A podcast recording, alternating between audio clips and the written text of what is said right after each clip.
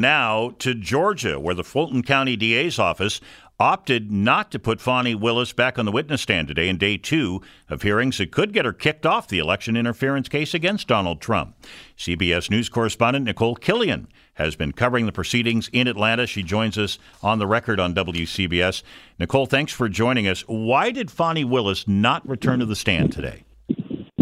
Well, basically, the state said that they had no further questions for her. Keep in mind that on Thursday, part of the reason that hearing was so contentious was that Fani Willis was being questioned by many of the defense attorneys whose clients she is prosecuting in this sprawling racketeering case uh, stemming from the twenty twenty election. So you have former President Trump's attorney who's throwing questions at her. You have uh, Michael Roman's attorney, the uh, co-defendant who filed their original complaint against Fani Willis, asking questions of her, all while some of the defendants are sitting in the very courtroom. So that is why things were very combative uh, between the district attorney and some of these attorneys. And then when it was the state's turn this morning, they simply said they had no further questions for the district attorney and that she would not be appearing.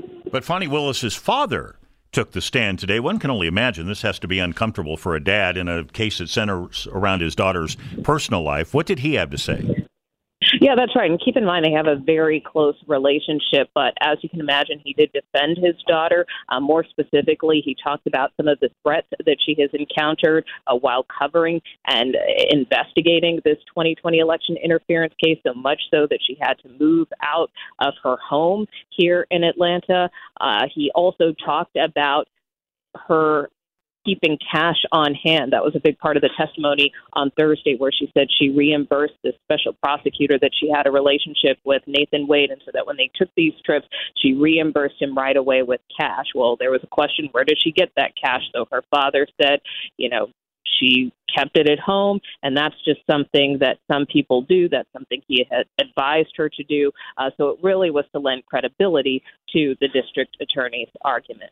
Nikole, as you've been watching this over the past couple of days, do you get a sense of which way the judge might rule in this case? Did Team Trump make their point, or did the Fulton County D A make their point?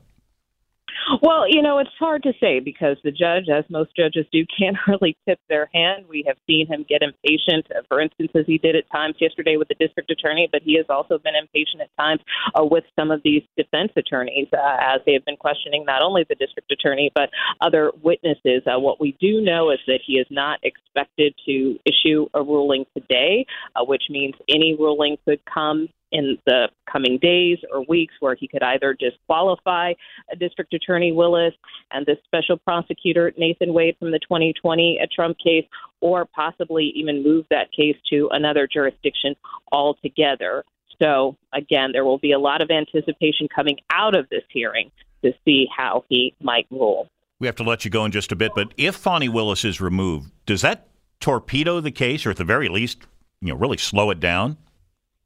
Well, not necessarily. I mean, you know, and keep in mind, there are a lot of legal experts who feel that uh, while certainly the optics of having this relationship with one of her top prosecutors uh, may not be good, at the end of the day, it doesn't rise to that threshold that she should be disqualified. And again, that'll be up to a judge to decide. But if for some reason she and her office are taken off this case, as I mentioned, it could get kicked to another jurisdiction. But that is a process that is going to take some time, which means that twenty twenty election interference case could be delayed. All right, Nikole, thank you. Good information from C B S News correspondent Nikole Killion covering the proceedings in Atlanta.